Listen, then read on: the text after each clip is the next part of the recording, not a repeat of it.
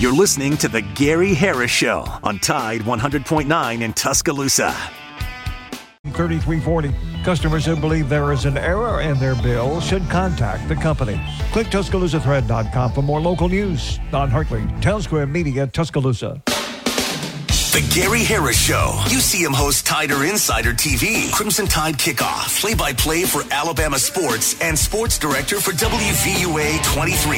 It's time for The Gary Harris Show on your home for Alabama sports. Tide 100.9 and streaming on the Tide 100.9 app. All right, good morning, everybody. January is coming to an end. It's the final day of January for 2024. The month has flown by, and it's one of the longer months. It's a 31-day month. But today is January 31st. It's Wednesday. Welcome into the Gary Harris Show here on Tide 100.9 FM and 1230 AM WTBC. I'm your host. I've got Justin Jones right there on the other side of the glass, manning the controls, taking your phone calls on this hour on the First and Main Condominiums hotline at 205-342-9904. Remember, First and Main Condominiums, luxury condominiums in beautiful, historic downtown Northport. We got a great show on tap for you today. In fact, I had a late edition this morning for the first hour, and we had two guests in the second hour, but we didn't have a first-hour guest, but I fixed that a little while ago, and Dan Harrelson from Vols Wire is going to join us in the first hour. But more on that in just a moment, and we'll get you set up for the show. First, though, I need to tell you, as always, this hour of the Gary Harris Show is being brought to you by Alabama Credit Union. Not only is Alabama Credit Union a great financial institution, it's also led by great people. Steve Swafford, the CEO, right on through the organization's first class. Everything done is done right. Become a member of Alabama Credit Union. Find out for yourself all the advantages. I want you to visit alabamacu.com. That's alabamacu.com. Alabama Credit Union. Loans for real life. Some rules and restrictions do apply. See if you're eligible for membership, then join today and feel good about your money. And put a little extra change in your pocket. All right, here is the lineup for today. As I said, we've got Dan Harrelson from Vols Wire, part of the USA Today Sports Network. He's going to join us at 9:30 to discuss this situation with Tennessee and the NCAA. Coming out of the Jeremy Pruitt deal, they're in the crosshairs again in regards to NIL. And so much discussion about NIL and what it is as opposed to what it was designed to be, and how has Tennessee find itself back in this situation. The university president put out a scathing response to the reports yesterday that the NCAA was investigating Tennessee. And I don't know if anything can be done or not. I know a lot of people keep saying the NCAA has no teeth anymore, and you know, I'm really kind of one of those. But at the same time, maybe this is going to lead to some type of structure in regards to NIL, because it's needed. It's badly needed. And anyone that can't see that, I don't know, you know, what they're viewing, what, you know, what type of glasses they're viewing NIL through to think that what we have right now is a good system, because it isn't. It's not fair. It's not equitable. And again, I will say this. I don't know that Tennessee's doing anything differently than anybody else, but at the same time, they must be, and we'll ask Dan Harrelson about it, and we'll also talk about big picture NIL and what can be done to kind of try to level the playing field, make this more equitable for everyone. Right now, you know, if you can, you know, if a player wants X amount of dollars and you can out for X amount of dollars and somebody else can't, that gives you a clear advantage as to where that young man is going to play ball. So that's coming up at 9:30. Then at 10 o'clock, D'Orlando Ledbetter, our friend from the Atlanta Journal-Constitution, joins us all through the football season, is going to come on with us to talk about Raheem Morris, the new Falcons football coach. He was hired over Bill Belichick, and we'll discuss that. And then at 10:30, as always on Wednesdays, Bart Heitch on Hoops. A great game last night in Oxford, Mississippi, between Ole Miss and Mississippi State. Tennessee falls to South Carolina. Alabama and Georgia among the games tonight. We'll break down all the SEC basketball with Heitch on Hoops at 10:30. So we got a jam-packed show. If you want to join the program, we're wide open in this first half hour on the First and Main Condominiums hotline, 205-342-9904. That's 205-342-9904. We would love to hear from you this morning here on the program after just a bevy of calls for most of the month. I know a lot of that had to do with, you know, we go into January, Alabama's playing in the college football playoff. We come out of that, recruiting, and then Nick Saban's retirement and Kalen DeBoer coming in. it's just been nonstop. But yesterday, really both days this week have been a little bit slower. So if you want to change that and trump up some conversation, 205-342-9904. Right now it's 9:06, and I think, Justin, I'm going to go ahead and hit them up here with some Wednesday morning headlines on the program right here on the Gary Harris Show. Alabama announced yesterday that the annual 8A spring football game will be on Saturday, April 13th. This will be head coach Kalen DeBoer's first 8A game, and it'll be the first time since 2006 that a head coach other than Nick Saban has been on the field for the spring football game. Of course, in 2007, Nick Saban's first spring game, there were 92,000 people there. Will we get to 92,000 for Kalen DeBoer? That's a lot of people. But I do tell you, I believe there'll be a lot of fans there. There'll be a lot of interest in this game, again, coming up on April the 13th. That's a Saturday. Well, Ryan Williams, the Saraland wide receiver, is the first ever winner of the Alabama Mr. Football Award twice. He won it as a sophomore last year, and then yesterday in Montgomery at the Alabama Sports Writers Awards Banquet, he won it a second time as a junior. That's right. He has another year of high school, or could have had another year of high school, but he reclassified. So he is graduating this spring, and he's committed to the University of Alabama. He is a phenomenal football player.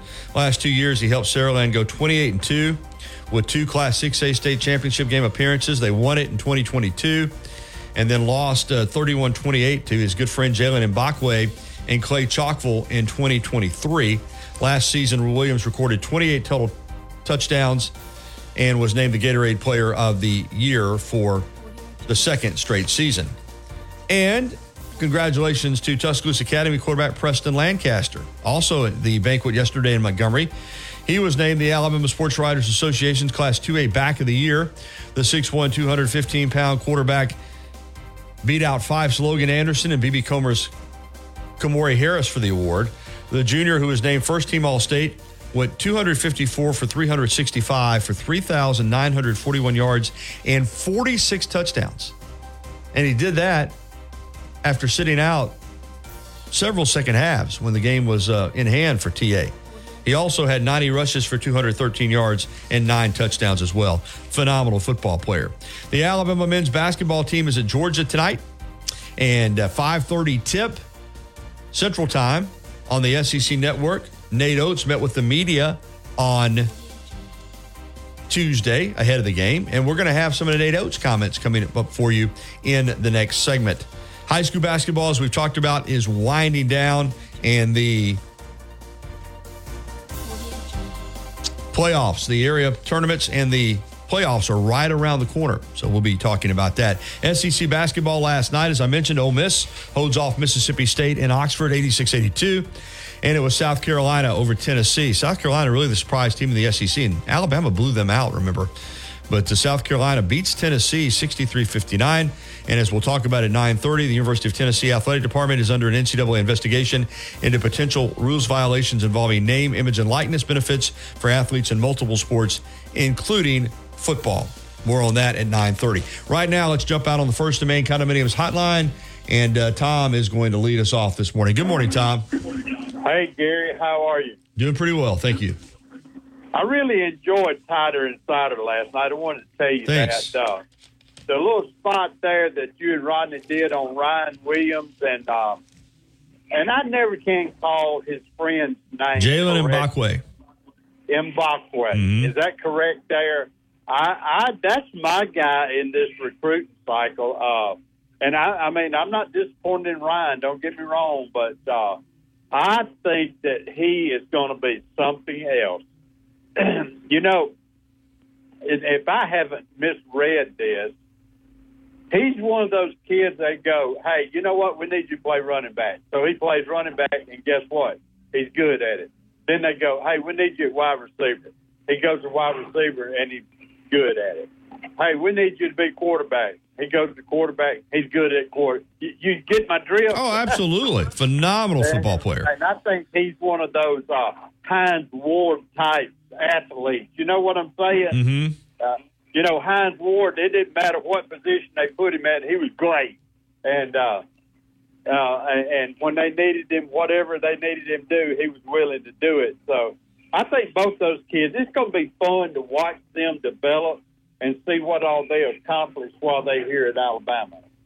I'm with you 100%, Tom. I think that Jalen Mbakwe, let's don't overlook him. You know, Ryan Williams is a phenomenal athlete, but so is Mbakwe, and the two of them. Well, you know, last night you said he's number two and Ryan's number three, so I thought, you look at here. And that's a compliment to both of them. Yeah, it is. It is, and they're really good friends. And I think Jalen Mbakwe, who was sold on Alabama all along, played a big part in Ryan Williams kind of coming back into the fold after he had decommitted. Yeah, they wanted to play together and play together for 3 years, and they're going to get that opportunity, and they're going to be dynamic. I think so. And anyway, I want to tell you what a good job I thought y'all did last night. I really enjoyed Fighter and Fighter. But now I got a softball question, if you don't mind. Okay.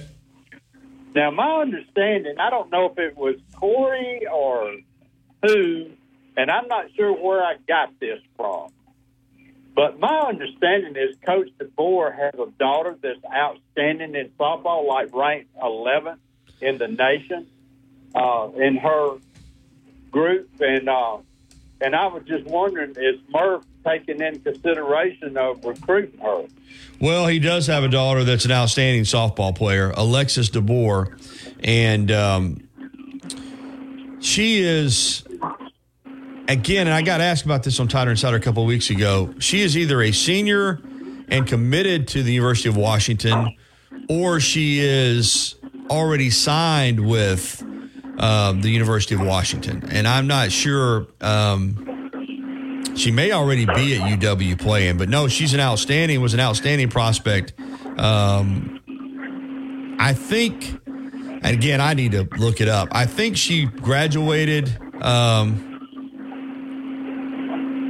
2023 and is at Washington now, and this will be her first season, I think. But no, she's an outstanding prospect, but is either committed to and or already signed with Washington. And as of right now, I don't think that there's any plans for her to transfer to Alabama. But, you know, I don't know for sure. I got you. I thought that she might be of the type that would give us some help on the softball thing. Well, she's outstanding. She's good enough. Well, like I said, though, she grew up there, not grew up, but the last couple of years has been up in the state of Washington and was recruited by the University of Washington, and that's her school for now. But, you know, things can always change. Am I correct in my recollection that Washington has a good softball program as well? Oh, very good. Oh, absolutely. Absolutely, they're one of the best in the country. I mean, they're an outstanding softball program, and Alabama has played them. I mean, it's. I think we went out there a couple of 3 years ago and had a regional, didn't we? Probably so. I may have very well. I can't remember right off the top of my head. I'm trying to find more information on Alexis DeBoer right now as to whether or not she is a senior in high school this year, or Justin may have it. Is she already at Washington? If she signed in November 2023, she probably is a senior and will be starting up this next year. Okay. And Tom, Washington's very good. In the preseason polls that just came out, they're ranked number 7 ahead of Alabama at 12. Yeah. Wow. I kind of thought they had a good program. Oh, a great program. Tremendous program. Anyway, Gary, enjoy the show. All right, thank you, Tom. And so she signed in November with Washington, which means she could be a senior in high school right now. So she would be playing high school softball this spring, right? And would be, that's what I'm trying to figure out. If anybody out there is listening, and I know Corey's listening, he may have it. And I know Corey wants us to crank up the softball talk with Alabama. We're going to do that. We're going to get Murph on and Karen Johns and get that softball talk. But, yeah, it looks like DeBoer's daughter is finishing up high school this spring and has signed with Washington. And,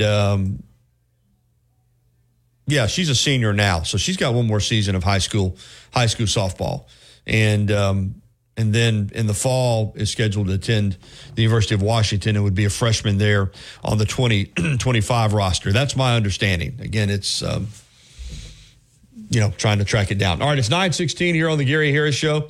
And when we come back on the other side, we're going to hear from Alabama head coach Nate Oates, the basketball head coach, about the game coming up tonight at Georgia and his team. Offensively, they're hitting on all cylinders. Can they play the type of defense needed to win a championship? We'll talk about that and hear from Coach next, right here on Tide 100.9 FM and 1230 AM WTBC.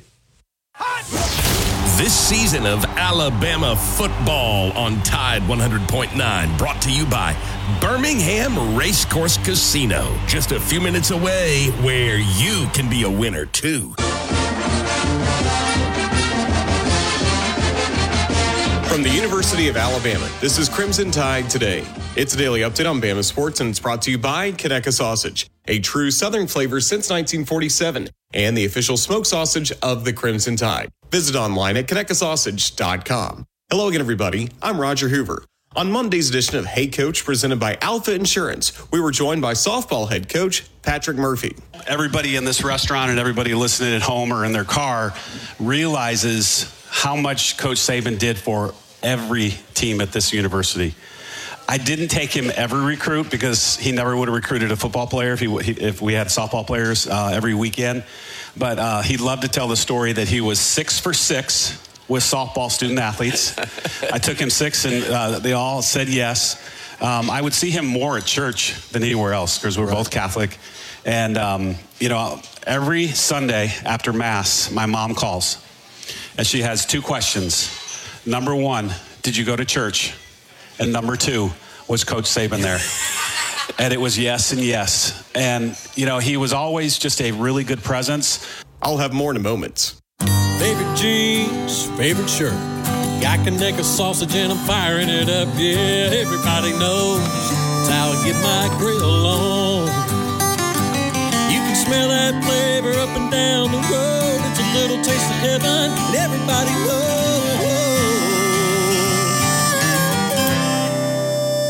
I get my grill on.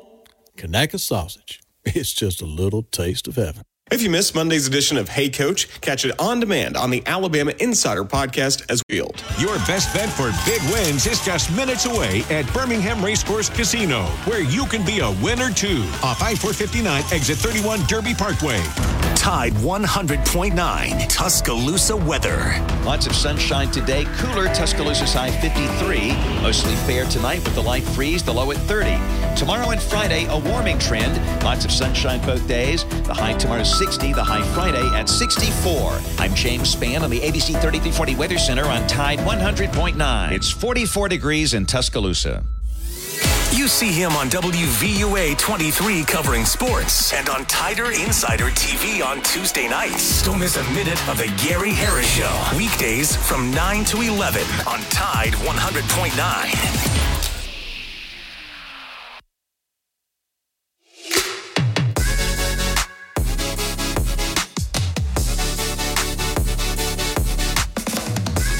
All right, it's 20 minutes after the hour of 9 o'clock here on the Gary Harris Show, and track down some more information on Alexis DeBoer.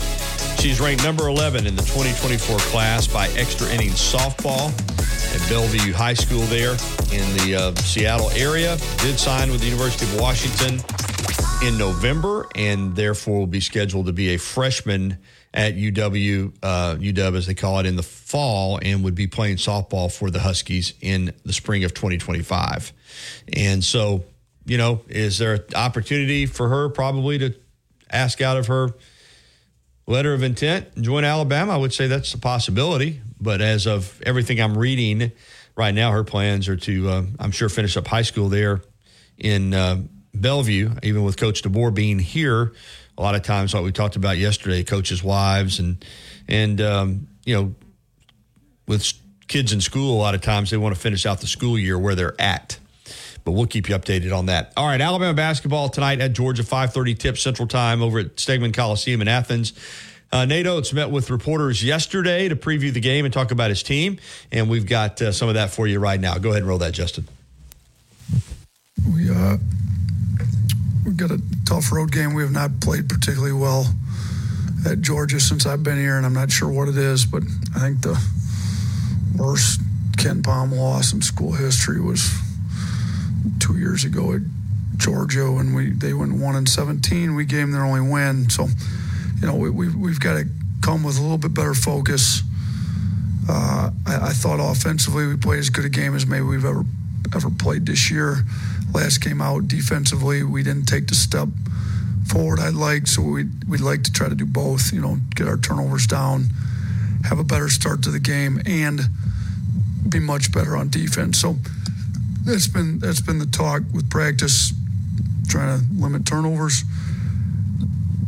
get our defense where it needs to be, and Georgia's improved. I mean, they're a lot better than they've been since I've been here. So, I mean, their only home loss, I believe, is to Tennessee, and they should have won that one. So they've been playing great, particularly at home. I see they've had pretty good crowds. So our guys are going to have to get themselves locked in. And this is a game where, you know, if we're trying to win the SEC, you know, we're half game up on Tennessee. We got to go into games like this and win them if we want a chance to win the league. So our guys have had two pretty good practices. I think we're in a decent spot, but we need to bring it tomorrow. Yeah, Coach, this is a little off topic, I guess, but the Bob Cousy and the Jerry West Awards put out their top 10 candidates. Mark's not on either of those lists. Just how do you think he's been playing? How deserving do you think he is of that recognition? Yeah, I don't know who's on those lists. I haven't seen them. I'm not even sure who determines who's on those lists, but I can't, and no disrespect who's on those lists. I'm sure there's some really good players on both lists, but I mean, if you look at what Mark's doing, I mean, you look at where the SEC ranks compared to other conferences in the country. He's leading the SEC in scoring. He's the most efficient player. It's hard to do that. I would say he's probably the most efficient guard. I haven't looked at those numbers here recently, but, I mean, he was top 5 in KenPom's National Player of the Year rankings, I think, going into this last week. He's been Player of the Week multiple times in the SEC. We're leading the league in first place by ourselves right now, so at a time when the leading scorer in the league's also on the, you know, sometimes the leading scorer in the league's on a team that's at the bottom and they get no respect. When the leading scorer in the league's on a team that's winning the league by themselves in first place, it's, to me, it makes no sense why it wouldn't be on either of the lists. So whoever's deciding who's on these lists, I don't think is looking at everything going on in college basketball right now, to be honest with you. I'm not going to take credit for this stat, but Tide Hoops history charted, and it said you had 22 technical fouls in your time. Somebody sent it to me. I thought it was 21. Did they come up with 21 games, but you had the double tech. Oh, so 20. Okay. Yeah, I forget. Yeah, I didn't forget about that. Yeah, to go back to your first one here, you had said that you're usually good for one a year. So is that what I said? Yeah, you're kind of over that average. Is there something about these games that maybe is it the SEC kind of brings out another level in you, or is some of it you mentioned sometimes you can use it to, you know, rally your team? I didn't realize I had. So somebody did send me the 21, but and if that would make sense if I had 2 in 1 game. So what are we 4.5 games through with 22 techs? You're 17-4 in this. 17-4 in those games. 21 games. Yeah, you know what? We should probably get more techs then for 17-4. The 17-4 is a higher winning percentage than our overall winning percentage. So. I will say sometimes there's a intensity level that needs to be brought to the game that, you know, if you come at the guys, sometimes they don't handle it as well. So you take the intensity and direct it elsewhere. Sometimes I'm just really upset about a call. Sometimes I'm trying to make a point. Sometimes I just make bad decisions. So there's probably all different reasons I've gotten that many. I don't really try to get that many. It's not necessarily a positive stat, but we're going into 5 games, so 4.5 games. What's that, about 5 a, it's about 5 a year we're averaging, huh? You're more good for 1 a month than 1 a year. That's true. That ain't that bad, 1 a month. It's like 4 or 5 a year. Listen, I just had Terry Oglesby the other day. It's great. I think I'm in a much better place with him than when he tossed me out of the game. We won that game, too, by the way, and we were down. What were we down against Mississippi State when I got tossed? We were down. It was under 7 minutes to go, if I remember right, and I think we were down double digits, close to it, 10-11. You'd have to look it up. I knew do know that when I got tossed, we came back and won after being down. So sometimes it works. Sometimes I need to just shut my mouth. So we'll try to get our guys inspired without getting teased, because you do hand the other team 2 free points usually, which I'm not. Being an analytics guy, that's not usually a good move to hand 2 free points to the other team. Yeah, you talked after the game about defense and how much, I mean, you've been preaching it, you're going to continue preaching it. What specifically are you doing recently or since that last game that maybe a little different to help with defense, or where's that all at? Yeah, I pick and roll coverages, I think we've got to clean them up. We're not, you know, our guards aren't as tough into the ball as they need to be. Our bigs are not, you know, they're kind of getting caught where, you know, we've been trying to be more aggressive. They've been caught where they're behind and then trying to still come up and blitz the ball screen, if you will. And if you're late on that blitz, then they're getting split. Then they're able, like, we've got to know when we're supposed to do what we're supposed to do and do it on time.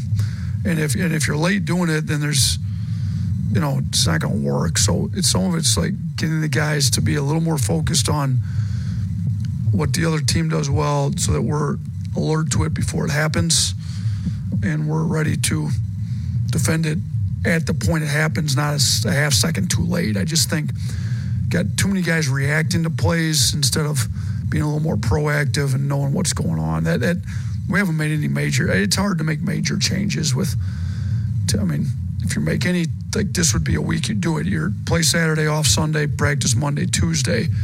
But even that, it's hard to come in and make major changes. I mean, if you're going to make any kind of major, probably hard to do at this point in the year. But if you're going to make any significant changes, you probably got to wait till that off week, which we haven't had here in the past, but we do this year. So if we get to that off week and still don't like what's going on, that would be a time you could make some major changes. All right, good stuff there from Nate Oates. We've got to hit the break, and when we come back, we'll talk Tennessee in the crosshairs of the NCAA again. Show with Hunter Johnson. It's the Tide Basketball Postgame Show, brought to you by Pritchett Moore Insurance, Tuscaloosa's best choice for business and personal insurance for 90 years. As much as Innisfree has evolved, it will always be that place to escape and have a good time. Whether it's for a game day weekend, to reminisce on college days, or to create new memories, if you're looking for a good time, there's only one thing to do. Head to the Free at 1925 University Boulevard. And don't forget about the Lucky Lunch Deal. Or shop at over 2,000 stores nationwide. Use the store locator to find the store closest to you. All pets are unique. Your pet's results can and will vary. Message and data rates may apply. Studies available upon request. Never miss a moment of the action. Download the free Tide 100.9 app today.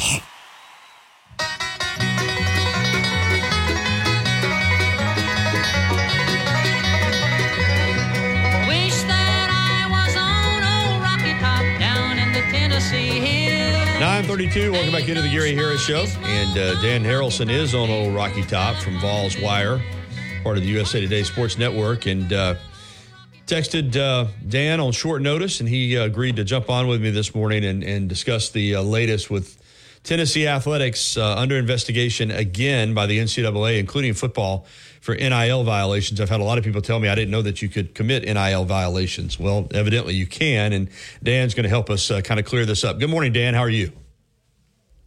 I'm doing well. I was not expecting to deal with the NCAA news yesterday and today, but here we are, as a lot of people across the country, media, fans, whatever your aspect is to college athletics. We all know the NCAA will cause a lot of headaches for a lot of schools out there, and it seems like they're trying to do the same thing to Tennessee for a second time in as many years, or in a year and a half, or whatnot.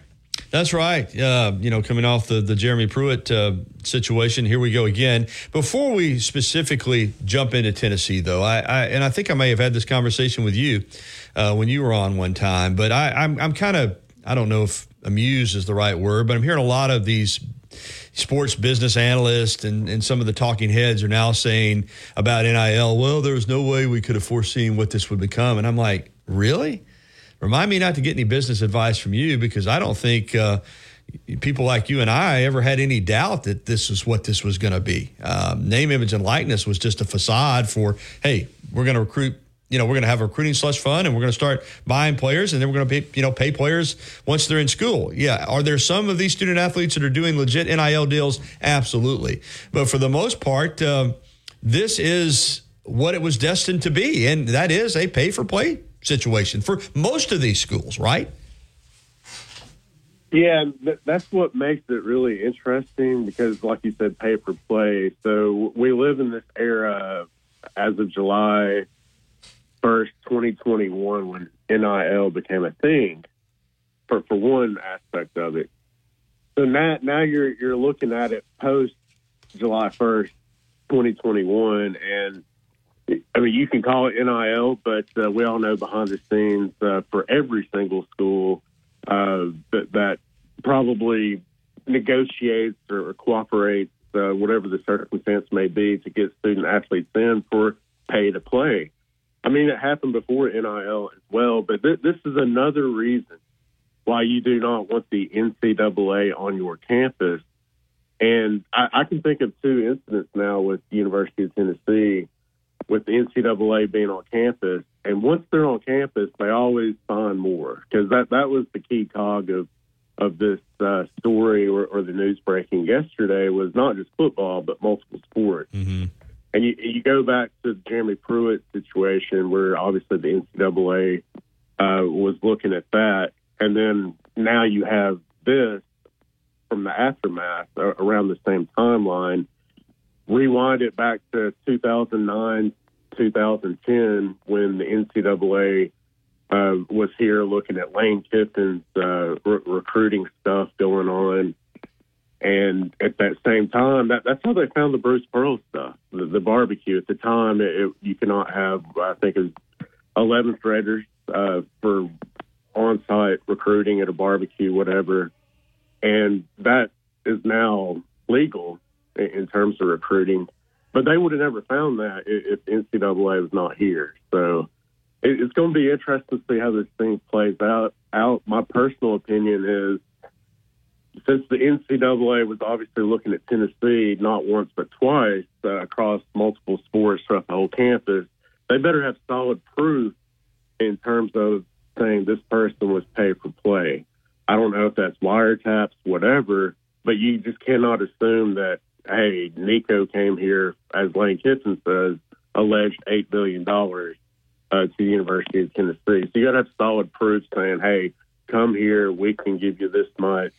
Because outside of that, they have nothing in terms of going against somebody's right for name, image, and likeness. And that's kind of what we've seen in response late yesterday and especially this morning. You have the Tennessee attorney general this morning filing a suit against the NCAA for the, quote, NIL recruiting ban, arguing that the NCAA violates federal antitrust law. So if or when this thing goes into court, I don't know if the NCAA would settle outside of a court appearance, but from my understanding, NCAA does not do too well in a courtroom. So I think Tennessee is kind of handling this the way that they need to, especially in this era where you can have the premise of NIL for student athletes to play at your university. Yeah, I don't think there's any doubt that Tennessee's going to take a hard line on this and fight, and that's what we're seeing more and more.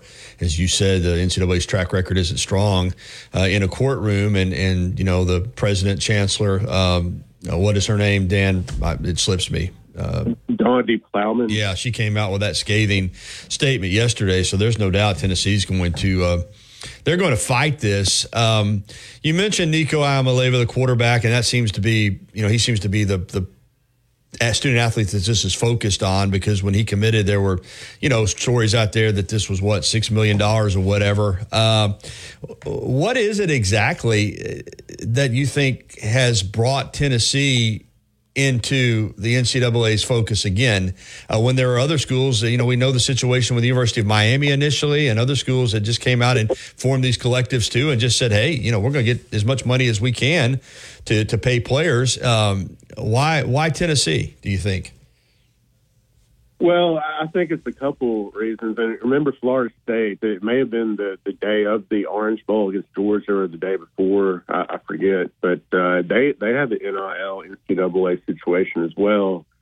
But I think Tennessee from the get-go has been on top of the NIL collective. I know at the very beginning, and it may still be this, but each state has different rules. So maybe a place like Alabama couldn't get off the runway or the ground running with that aspect, having to deal with state stuff. But Tennessee's been on top of it from day one.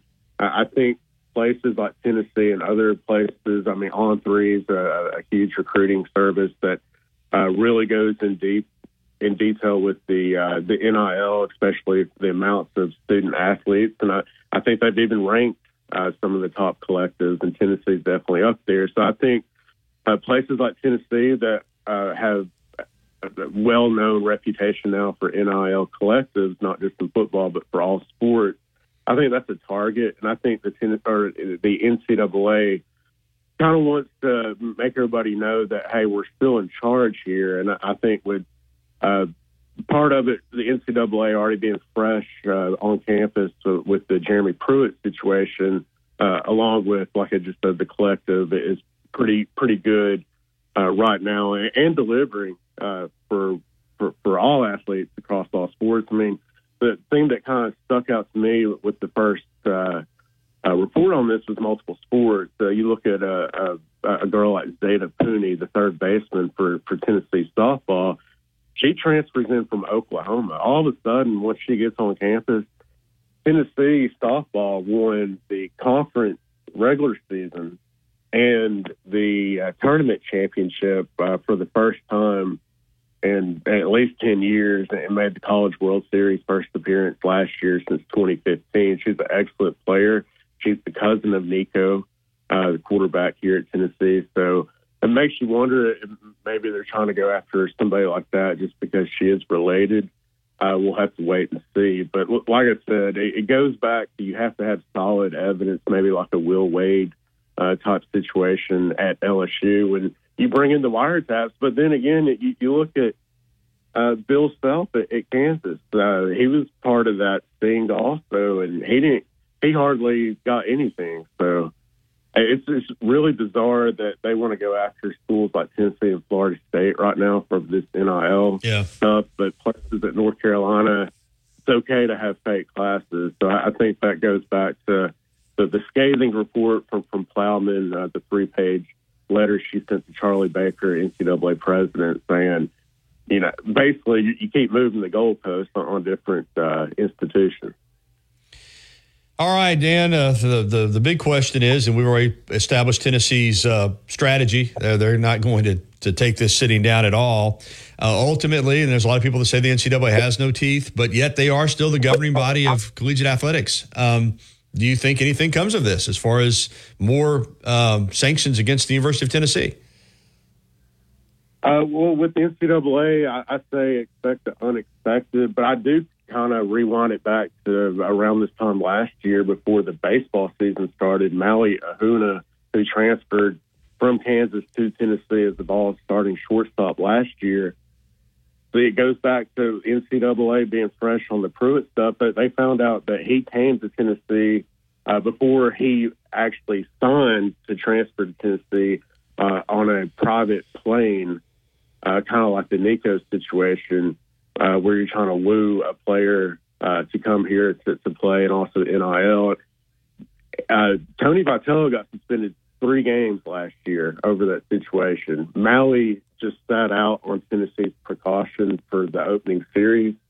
But that tells you right there that was nothing NCAA related as far as the suspension goes, that sometimes you have to do stuff like that just to put it in the NCAA space to be in favor for them. They didn't do anything about the Maui situation last year.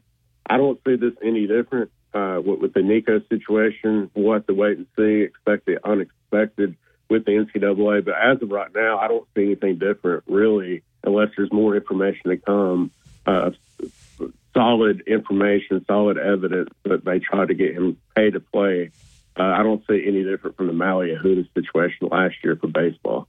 Dan Harrelson with us talking Tennessee and the NCAA. Let me ask you this, Dan, in regards to big picture. You know, the old somebody needs to do something, and I always say, who's somebody and what are they going to do?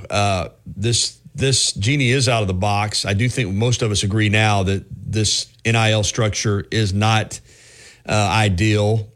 Could this, if nothing else, help lead to somehow some structure being put in place and some type of rules for paying players? Ultimately, whether that's contracts or employment status, or do you think this, if nothing else, the focus and the publicity that this case is going to receive could lead us to having some type of structure in regards to NIL going forward?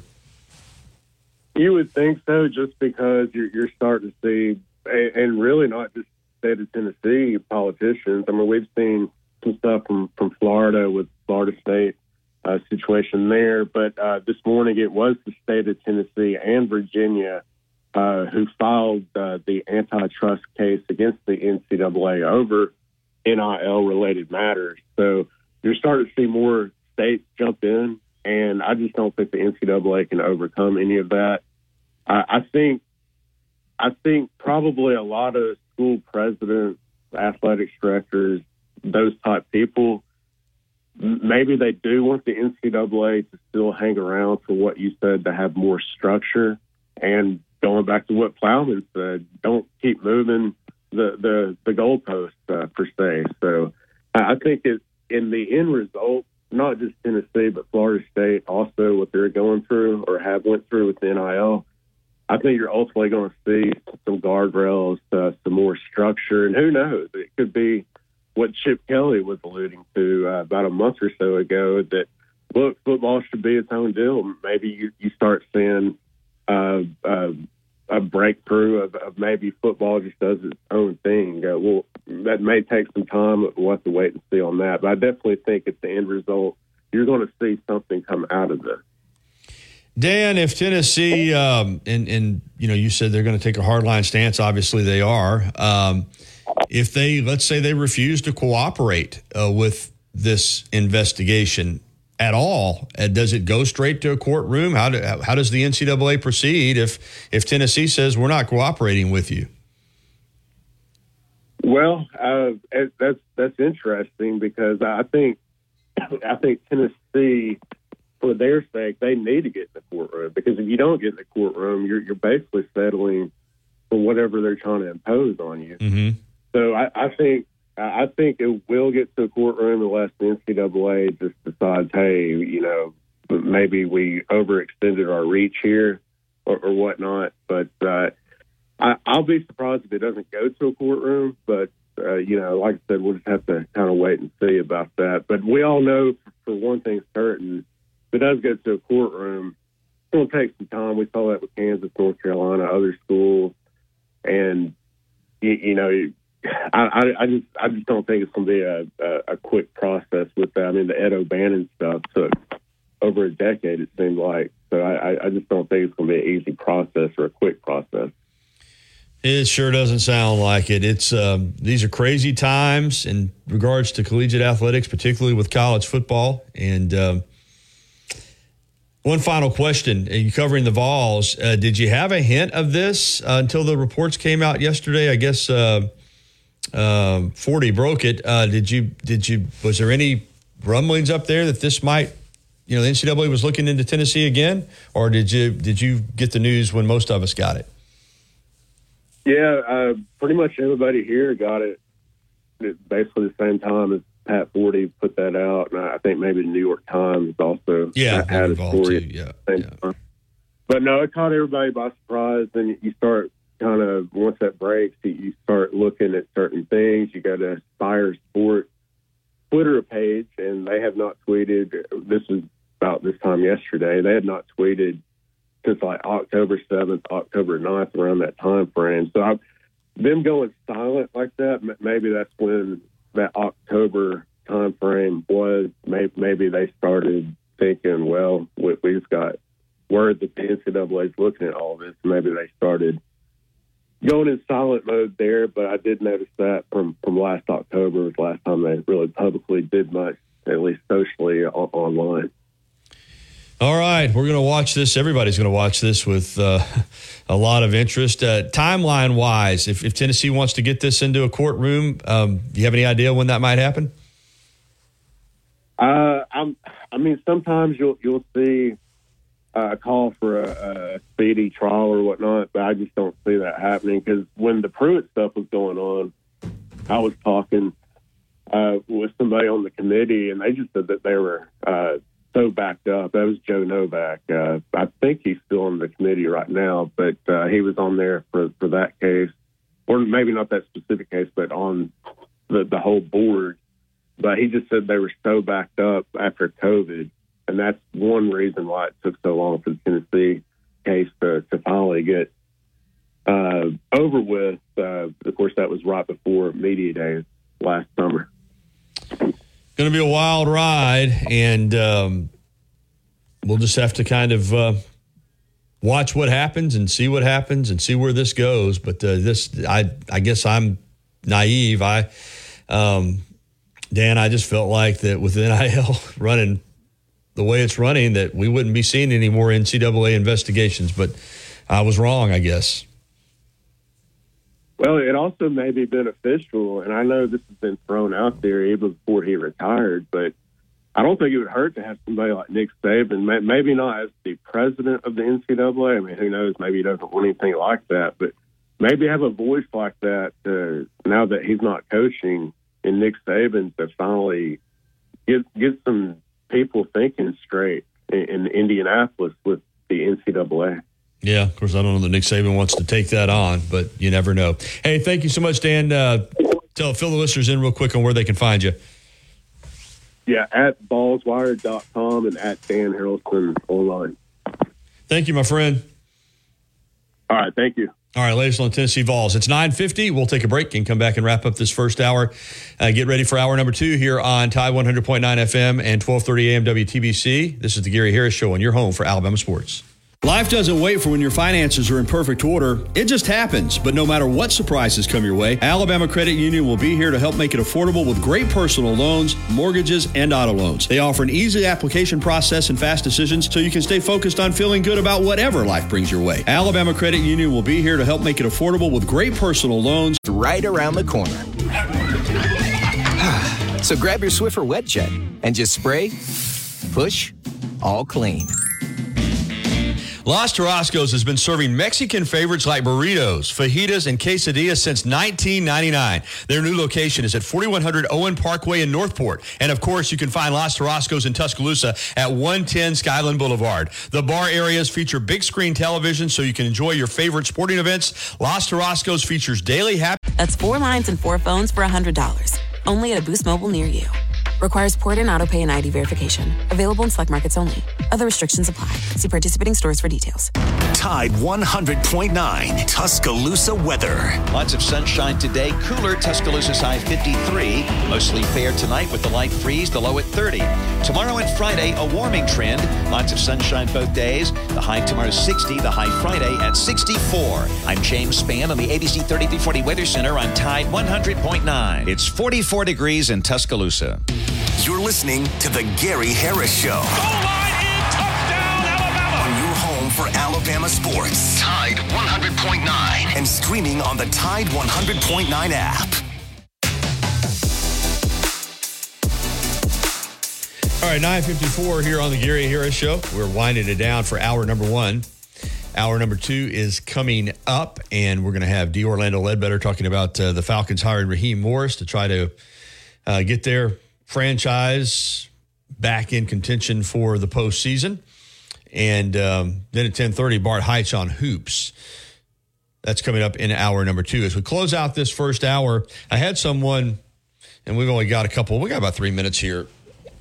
Had sent me a message saying I've been promising that I would talk about the depth chart for Alabama football going into the spring, and I had, and I just never got around to it. Real quickly, I'm just going to write it down for you. Again, I got this information from TiderInsider.com. From one of their posters. Quarterbacks, 4, Jalen Milroe, Ty Simpson, Dylan Lonergan, and Austin Mack. running backs, and these include players that are coming in. J.M. Miller, Justice Haynes, Richard Young, Kevin Riley, and Daniel Hill. Wide receivers, Kobe Prentice, Kendrick Law, Jeremy Bernard, Emmanuel Henderson, Jalen Hill, Jaron Hamilton, Cole Adams, Amari Jefferson, Rico Scott, and Aaron Hampton. Tight ends, six tight ends, including the freshman, C.J. Dupree, Robbie Uts, Danny Lewis, Ty Lockwood, Caleb Odom, and Jay Lindsey. Offensive linemen, 13 of them, according to this list. Jaden Roberts, James Brockemeyer, Tyler Booker, Parker Brailsford, the transfer from Washington, the center, Elijah Pritchett, Olaus Alenin, Wilkin Formby, Miles McVeigh, Rock Montgomery, Nikhil Bertrand from Texas A&M, Casey Poe, Joseph Iannata, and William Sanders out of Brookwood High School. Defensive linemen, 14 of them. Tim Smith, Jamarian Latham, Tim Keenan III, Damon Payne Jr., Jaheim Otis, Curtis Perry, LT Overton, James Smith, Hunter Osborne, Edric Hill, Jordan Renaud, Isaiah Fega, Jeremiah Beeman, and Steve Imbuamoa, I should say. Get it out this time. I know how to say that. I've said it before. Steve Imbuamoa. A lot of people call him Steve M, but Steve Imbuamoa.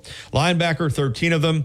Quindarius Robinson, Justin Jefferson, Deontay Lawson, Kiana Coote, Jeremiah Alexander, Quay Rusaw, Keon Keeley, Yanjay Pierre, Justin Oraquanquo, Sterling Dixon, Caden Jones, and Ja'Shawn Ross. Corners, Damani Jackson, Tony Mitchell, Jahill Hurley, Xavier Brown, Zay Mincy, Jalen Mbakwe, Dre Kirkpatrick Jr. Safety, Malachi Moore, Devontae Smith, Bray Hubbard, Red Morgan, and Peyton Woodyard. And the specialist, James Burnup, the punter, and Connor Talty looks to take over for, of course, Reichert as the place kicker. So that's kind of a rundown of the roster heading into spring football. And that's going to wrap it up for this hour of the Gary Harris Show.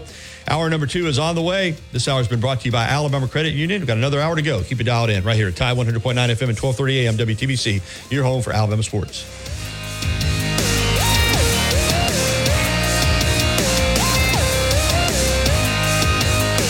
Take on your day. Start your day with Nature Made, the #1 pharmacist-recommended vitamin and supplement brand. Based on a survey of pharmacists who recommend branded vitamins and supplements. WTBC Tuscaloosa and W265CG Tuscaloosa, a Town Square media station. Tide 100.9 and streaming on the Tide 100.9 app. From the Fox Sports Studios in Los Angeles. Here's Kevin Wyatt. Some NFL news this morning. NFL Network saying that the Seahawks are bringing in Ravens defensive coordinator Mike McDonnell today for a second interview for their head coach opening. Seattle did meet with McDonnell on Tuesday in Baltimore, so now he is getting his second go-around.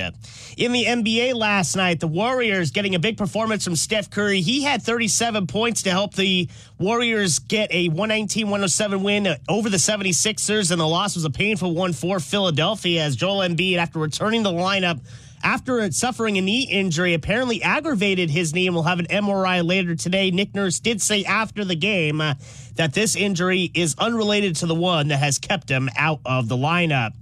The New York Knicks make it 8 straight wins as they beat the Utah Jazz 118-103, Celtics over the Pacers 129-124. Now, this hour's West Alabama real-time news update from the Tuscaloosa Thread Newsroom.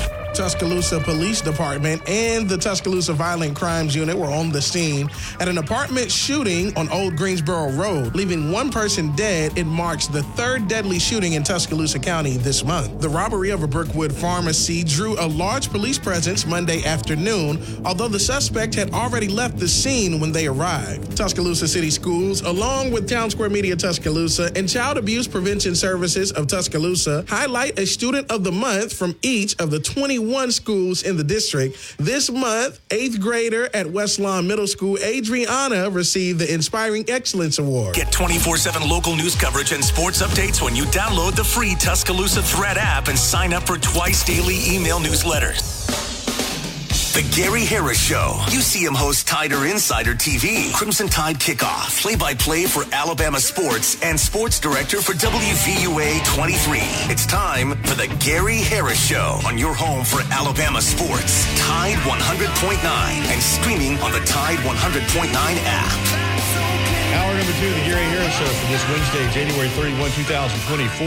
We're on the air, and this hour being brought to you by Patterson Comer, attorneys at law. Paul Patterson and Mike Comer, dedicated to serving the clients. Integrity and excellence are the driving force behind the firm and its staff, and you can reach them anytime, 24 hours a day. They're available for your needs right here in West Alabama with feet on the ground. Paul is in Tuscaloosa, 205-345-1000. Mike's in Northport at 205-759-3939. Patterson Comer Law Firm, the commitment to serve our clients does not stop at the end of the workday. We're available 24 hours a day, 7 days a week. PattersonComerLawFirm.com. No representation is made that the quality of legal services to be performed is greater than the quality of services performed by other lawyers. All right, and we are going to get this hour started with our pal D'Orlando Ledbetter from the Atlanta Journal-Constitution, Falcons beat writer. AJC.com joins us throughout the football season, but wanted to get him on because the Arthur Smith regime lasted 3 seasons and just flat out didn't get it done. And the Falcons made a decision to move on from Arthur Smith, and two major candidates were mentioned, Jim Harbaugh, who is taking the Los Angeles Chargers job, and, of course, Bill Belichick, who is still unemployed.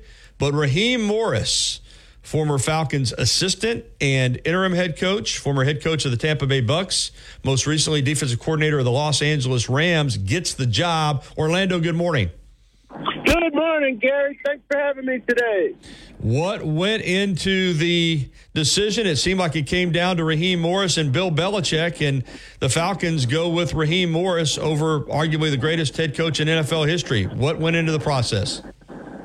Yeah, well, you know, Arthur Blank wanted Bill Belichick really bad, but when it came down to it, his lack of willingness to, you know, work in a collaborative setting, you know, where he wanted control of all the power, according to a couple of reports, too, and things I heard, too. Yahoo Sports' Charles Robinson is, you know, Blank didn't want a dictatorship. He wanted a collaboration.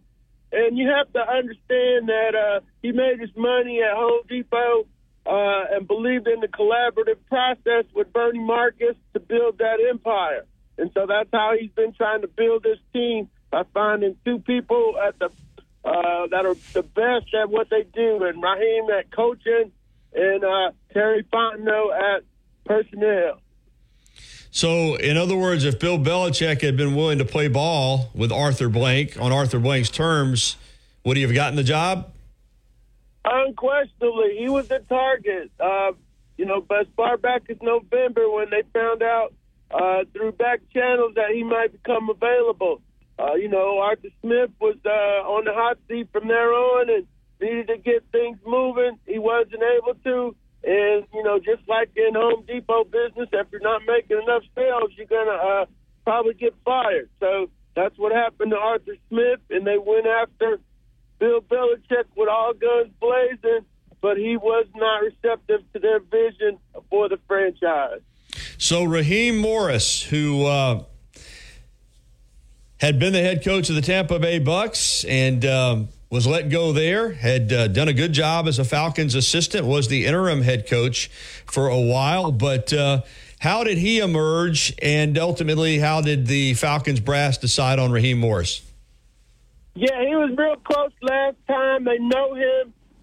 He's one of the best coaches in the league on the coordinator side, and he also has experience on the offensive side, and I think that was one of the deciding factors for them is, hey, if something goes wrong, he can fix it before it gets out of hand, you know. And then they saw the job he did this year, you know, winning, you know, with the Rams, where he had a bunch of undrafted and first-year draft pick contract guys. And, you know, it wasn't a great defense, but it was good enough for them to get to 10-7 and go to the playoffs with. So, you know, they know that he can make lemon out of lemonade or make lemonade out of lemon. And that's, you know, they're past that situation. They're trying to get more players here and find a quarterback. But, yeah, his track record's proven. and they wanted a head coach that would come in here that won't be guessing on trying to, you know, figure out what to do on his first head coaching job. Staff-wise, it's already coming together. What do you think of the staff that he's getting in place? Yeah, I'm doing a little bit more homework on him. Kind of unimpressed with the fact that Zach Robinson's never caught a play in the NFL. Jimmy Lake, his DC, hasn't caught a play in the NFL either. And he's got out west guys, you know. Jimmy Lake, the defensive coordinator, has been in and out of the league as defensive back coach. Did a lot of work in college out west. And, you know, we're kind of smug down south about our football. You know, we couldn't find somebody from the SEC. You know, so yeah, I'm interested in learning more about Jimmy Lake. You know, had some good D-back at Washington. Trim McDuffie's one of them. But Zach Robinson's only been in the league since 19. But, I mean, unless he learned something from watching Sean McVay, you know, and if he learned something from Sean McVay, then I'll take it. But, you know, I got to see him do it. I like to look at the track records and see who's proven. And so you got two unproven coordinators coming in. Yeah, it's going to be interesting. Let's touch on Arthur Smith before we can look ahead to the future. I think when that hire was made, a lot of people felt good about it when he came over from Tennessee as the offensive coordinator. It just didn't happen. It seemed like every year they were close, but never got over the hump. What held Arthur Smith back as far as being successful in Atlanta? Yeah, and I talked to him about it. You know, when he got here, he thought it was you know, when he had his pick of like 14, he picked this one because he thought it was the best. But then when he got here, you know, the talent wasn't as good as he thought it was. You know, he had the Matt Ryan fiasco the first year, first off season. You know, he went 7-7 and 10 with, you know, an understaffed team, you know. And then the next year he goes 7-10 again with playing with $88 million in dead cap space. So, you know, he was put in a bad spot. And he looked like his challenge was, hey, take off next year. We've spent the money. You got to pick your own quarterback, and that didn't work out. Ritter threw the ball, you know, away, fumbled it away, and you know, they never got the consistency that you want to see from good coach teams. You know, those other teams were perfect. They were good. They were good coach. No game mismanagement. They played to their above their heads a lot of times. So you thought, hey, when he gets some talent, he's gonna be okay. But that wasn't the case, and they didn't give him a second chance. For Arthur Blank, time flies. He's on the team 22 years now, has taken them to the one Super Bowl, which will live in infamy. The Falcons blew that 28-3 third quarter lead against the Patriots. But here they are starting over again. He turns 82 this year, and he seems to be fit and in good health, but still, I mean, you know, the Falcons' clock is ticking as far as, you know, getting this franchise and organization to the top. For Arthur Blank, you know, how much longer has he got to reach his goal, which is to bring Atlanta a world championship in the NFL? Yeah, that's what and part of what this move was about. They like their roster. They think they did a good job of building it. There's still some more work to do. You know, the original plan was the Kansas City plan with Arthur Smith and Terry Fontenot, build up the team and then drop the quarterback in. And, you know, this probably wasn't going to be able to do that in the first couple years. And so, you know, they got to keep building. Maybe they get the quarterback this year. Or maybe you get the long-term quarterback next year, but they expect to be competing for certainly the NFC South and then eventually maybe turn into a Super Bowl contending team again in the next couple of years.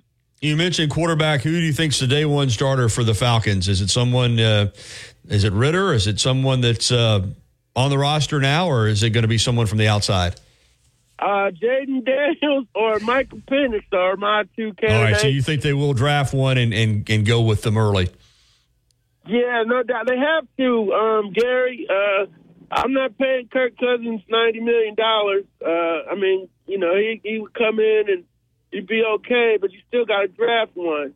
and Justin Fields, Jack Robinson's air raid drop back guy. So I don't see where you bring him in and try to fit him into the Rams version of the West Coast offense. So, yeah, I don't think Justin fits anymore. But those are the people who will be coming available. Baker Mayfield, they got him for $4 million on the steal down in Tampa Bay last year.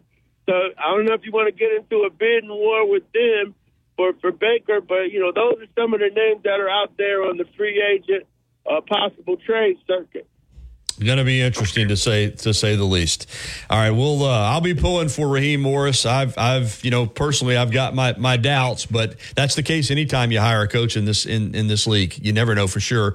Let me ask you about the Super Bowl. Ultimately, the Chiefs are back again, and the 49ers, two teams that a lot of people said before the season would get here. It was not always a smooth road for these two, but they got it done. How do you see this Super Bowl playing out? Yeah, you know, Coach Kyle Shanahan and General Manager John Lynch have done a fine job in turning the 49ers around. They, too, have whiffed on the quarterback situation. You know, they tried, you know, but Brock Purdy has done it. You know, he's a good facilitator. I'm not one of those. He's a game manager, guys. All he does is make plays. Now, does he play a perfect game? No, none of them do. So, you know, I think they got a shot. But I'm not ready to pick a Brock Purdy team over a Patrick Mahomes team for the Super Bowl with everything on the line. All right. Sounds good. And quick thought on Jim Harbaugh leaving Michigan for the Chargers. Yeah, that was a good move for the Chargers. He was, as far as the coaches go, in this round, he was clearly that picking the job. He's clearly the best one that you know knows what he's doing. He's going to come in there. And get things fixed around. They got the quarterback. They are $44 million over the cap, so they got to reduce some deals. They might lose some players, but, yeah, if he gets them to play his brand of ball, which is tough, hard-nosed, physical football, which you kind of do in the AFC West, he'll be in good shape out there. Great stuff for Orlando. Appreciate it as always, and mention the Twitter or the X, whatever it is now, and the website and all the different places that people can follow you. Oh, thanks, Gary. At D'Orlando AJC on the X, and you know, our Facebook page, Atlanta Falcons News Now, and the latest episode of the Bowtie Chronicles podcast is out with special guest appearances from Dan Quinn and Les Nee, Rams general manager. They're both talking about Raheem Morris. Shed some light on the Falcons' new hire. So thank you so much, Gary. Sounds good. Thank you, Orlando. It's 10:14 here on the Gary Harris Show in the YMCA of Tuscaloosa. This is the final day of January, which means it's the final day to join without any joining fee. You don't have to pay any kind of membership initiation. Just go down to the Y, sign up, get your monthly dues started, and start working out and getting in shape today. If you're going to be fit for the summer, you got to do it now. You got to put the work in now. You got to do it in February and March and April, and you know, to be ready for May and June and July. So that's just the way it works. Can't get to Beachbody if you're not in shape and waiting until June to do it. You got to put the work in now and get ready for it. In the YMCA can help you out. They certainly can provide you the facility. They can provide you with personal training, fitness classes, whatever you need. The Y of Tuscaloosa, 2300 13th Street, downtown. We'll be back with more of the Gary Harris Show right after this. Since 2011, Billy's Sports Grill, located on Main Avenue in historic downtown Northport, has been serving their legendary signature chicken sandwich, award-winning wings, and handcrafted cocktails. Billy's is also the spot to watch all your favorite sporting events with big-screen, high-definition televisions in both dining rooms, at the bar, and outside on the beautiful Johnson as they talk Tide basketball. Don't miss the Crimson Tide basketball pregame show brought to you by Pritchett Moore Insurance, Tuscaloosa's best choice for business and personal insurance for 90 years. Tuscaloosa's Old Colony Golf Course is an 18-hole championship layout designed by 1976 U.S. Open champion Jerry Pate. Director of Golf John Gray and fitting specialist Bob Montgomery are PGA certified. Mike Shivitz is the head professional and director of the Tuscaloosa Junior Golf Program. Call today to secure a tee time. Or shop at over 2,000 stores nationwide. Use the store locator to find the store closest to you. All pets are unique. Your pet's results can and will vary. Message and data rates may apply. Studies available upon request. Tide 100.9 Tuscaloosa weather. Lots of sunshine today. Cooler, Tuscaloosa's high 53. Mostly fair tonight with the light freeze, the low at 30. Tomorrow and Friday, a warming trend. Lots of sunshine both days. The high tomorrow 60, the high Friday at 64. I'm James Spann on the ABC 3340 Weather Center on Tide 100.9. It's 47 degrees in Tuscaloosa. Want to know what's going on with the Crimson Tide? Download the Tide 100.9 app today. Score!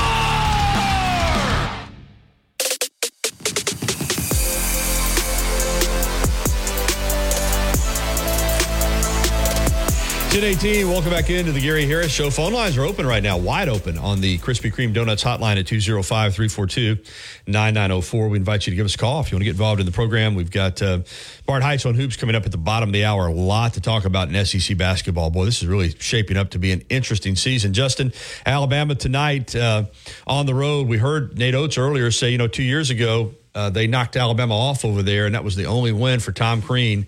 His final season there at Georgia in the SEC was over Alabama. They went 1-17. So that's got to be a reminder to, even though not that many players on this team were on that team from a couple years ago, if any, really. But for the coaching staff, I'm sure, and the players, Coach Oates is going to remind them of that. And this is a better Georgia team than that team. But road wins are, man, if you're going to win the league, you got to win on the road. Alabama won at Mississippi State.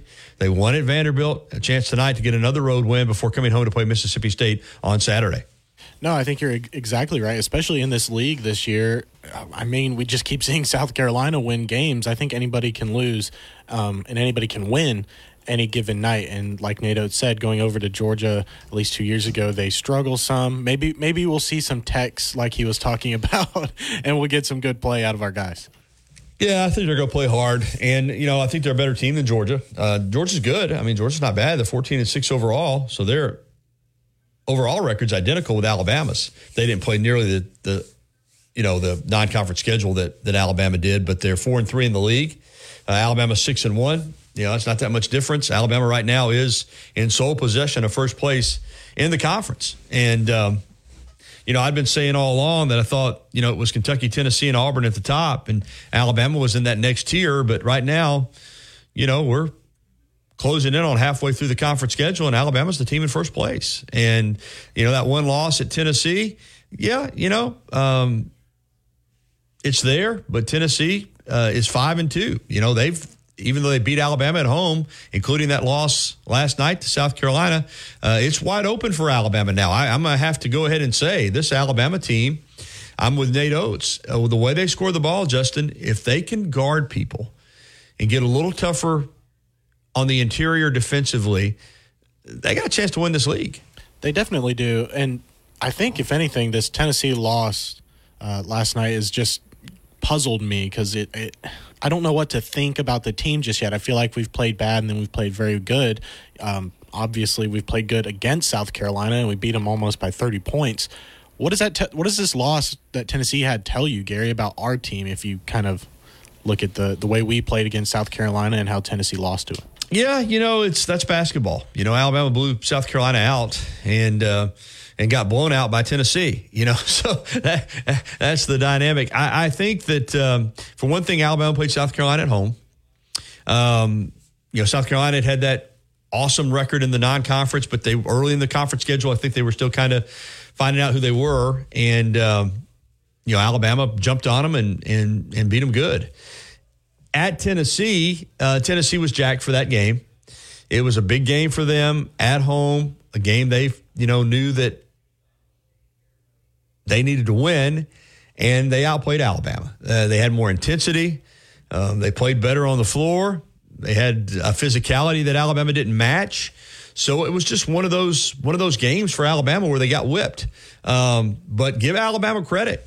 They've come back from that loss and won two big home games, and now we're in a position, like I said, if they win tonight, they'll be 7-1 in the league and have a two-game lead over South Carolina, and they beat South Carolina head up. And, even if Auburn wins tonight, and let's be honest, Auburn's going to win. I mean, you know, they got Vanderbilt at home. So Auburn's two-game losing streak is coming to an end. Auburn very fortunate to catch Vanderbilt twice. And, you know, the way they're doing the schedule, too, it's kind of peculiar. You'll play a team, and then you turn around, it seems like, you know, 10 days later, and you play them again. But Auburn will be 6-2. So either Alabama's going to have a solo lead, or they're going to be bunched up there at the top, because I think Kentucky's going to beat Florida. Auburn's going to beat Vanderbilt. South Carolina's already won. So you're going to have either several teams at 6-2, or you're going to have Alabama leading outright at 7-1. All that Alabama needs to do is win tonight. If they win tonight, they're in solo first place. So, and they got a home game this Saturday night against Mississippi State, although this Mississippi State team is tough, but Alabama's already beaten them in Starkville. And then they lost a tough game last night at Ole Miss. That was a really entertaining game between Mississippi State. But we'll get into much more basketball talk coming up with Bart Heights on Hoops coming up at the bottom of the hour. And, you know, too, Justin, we had Casey Smith on golf earlier in the week. And, you know, we've been talking a lot about the future of professional golf with the PGA Tour, with Live, with a merger. Well, this news came out this morning. As expected, the PGA Tour has reached a deal with Strategic Sports Group, a consortium of billionaire sports team owners, to infuse up to $3 billion into a new for-profit entity, PGA Tour Enterprises, that was officially launched today. That announcement coming from the tour, because, you know, the PGA Tour is a nonprofit entity. Under the terms of the deal, Strategic Sports Group, which is being led by Fenway Sports Group, which would make an initial investment of $1.5 billion, with the possibility of another $1.5 billion coming later, the PGA Tour will control the for-profit company. The tour said in a news release that the deal with SSG allows for a co-investment from Saudi Arabia's public investment fund, subject to all necessary regulatory approvals. Now, all this information that I'm reading you comes from Mark Schlabach at ESPN.com. So the PGA Tour said that nearly 200 of its members would have access to a first-of-its-kind program that would allow them to become equity holders in PGA Tour Enterprises. The members would collectively have access to more than $1.5 billion in equity grants, which will vest over time. The size of grants will be determined by a tiered system based on career accomplishments, recent achievements, future participation in services, and PGA Tour membership status. The equity program would be available only to qualified PGA Tour players. So this is huge.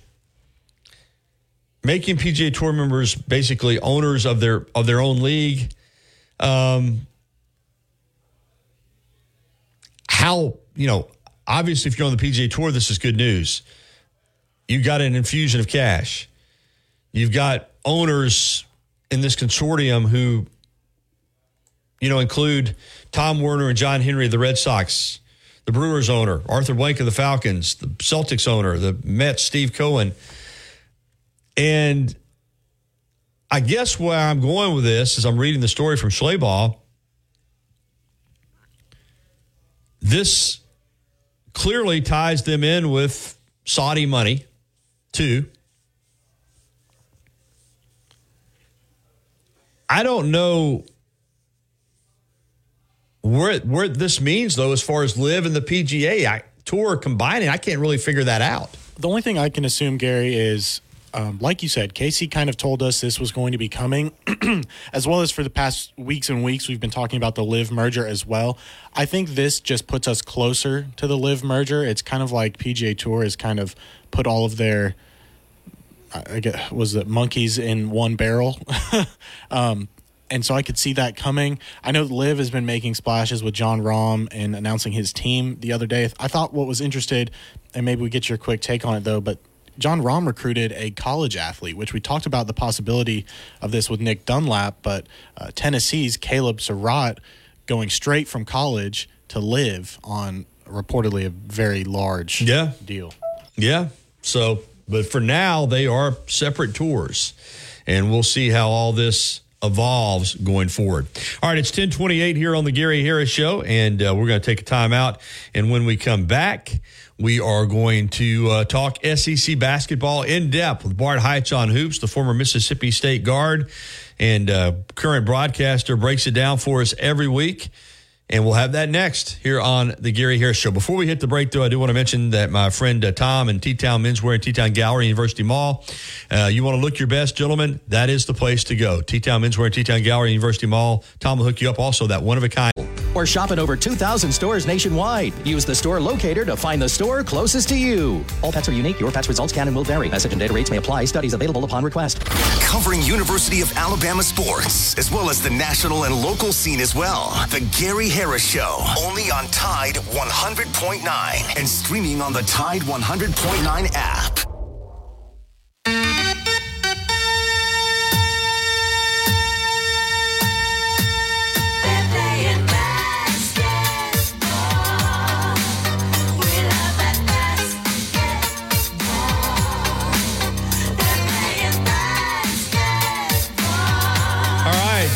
Welcome back into the Gary Harris Show. Time for Bart Heitz on Hoops. And we got a lot to cover this morning. And Justin is getting the phone set up right now. For Bart, the former Mississippi State guard and Final Four member. And, boy, what a game last night between Ole Miss and Mississippi State. We're going to break that one down. And now we got Bart ready to go. Bart Heitz on Hoops. And good morning, Bart. Morning, sir. How you doing? Doing well. I tell you what, if Tennessee Vols fans, after a tough day yesterday with the report coming out in the New York Times and by Pat Forty that Tennessee is under investigation again in their athletic department for NIL indiscretions, didn't know there was such a thing. If they were hoping to get, you know, a little feel-good ointment last night, it didn't happen. South Carolina rolled into Thompson Bowling, and boy, this South Carolina team is getting it done. They beat Tennessee last night 63-59. What do you make of that? Well, you know, early in the year when Mississippi State traveled up to Columbia and lost to open the SEC season, I just felt like South Carolina had potential to be really good defensively. In the first half against Alabama, Gary, they were elite defensively. And then Alabama just went on one of those runs. They go on home, and we all kind of forgot. But kept my eye on them, man. They got a good freshman in Miller Boyles. The last two games, Gary, they've done this without Michie Johnson scoring more than 5 points in two games. He's been their leading scorer. So you got Young. They've been doing it without Studi. Studi came back last night, made 3 threes on the road at Tennessee. Played at Vandy last year, if you remember. They're legit. Mack is a matchup problem. He can step out and score on offense and bring the other team's big out, which opens up driving lanes for the guards and pitch opportunities. So, yeah, Lamont's he's developed a good roster. They guard people. They protect the rim. They can get to the free throw line. But lately they've been making timely three-point jump shots. And I think anytime you get a team on a roll and they start shooting it well, confidence is a big deal. But they made Tennessee Dalton Connect dimensional, if that makes sense, last night. There's a lot of standing and watching going on, and it feels like Ziegler and Vescovy have kind of step back, and they've got to be more assertive, more aggressive. Yeah, I got to get on the score. And just stop watching. You know, Richard Williams was talking about on our show the other day about like Mississippi State needs three scores. We need three scores, and that's what the top level teams have consistently each night. But South Carolina, you got to start moving them in that tier, that top tier of SEC teams. After that win, beating Kentucky at home and beating Tennessee, South Carolina deserves to be in tier one of the SEC. Yeah, no doubt about it. Up in Oxford last night, man, what a game. I had that one on in the sports office at the TV station and, you know, was watching it. And I'm telling you, man, Ole Miss and Mississippi State, they both brought it last night. And, boy, the free throw issues for Mississippi State, I mean, oh, boy, that's something that's just it's costing them, you know, wins. But what a game last night in Oxford, and great night for the state of Mississippi. Two in-state rivals going at it. In the end, you know, Ole Miss – I don't know that they necessarily made the plays down the stretch, but Mississippi State didn't make the plays, and Ole Miss gets an 86-82 win. It was the old school rivalry like we've seen in that game, Gary. And I think Ole Miss, it's just, to me, their guards have played as well in the last couple of weeks as anybody in the SEC, especially at home, except to tell you, minus obviously the Tennessee game. But I keep saying this, that Chris Beard, they keep winning these close games, Gary. I mean, last night, Juju Murray, the transfer from St. Peter's, was just, he was 7 of 18 from the field, but 4 of 11 from 3, and 2 of those were so timely toward the end of the game. Mississippi State was up. Here's the difference in the game.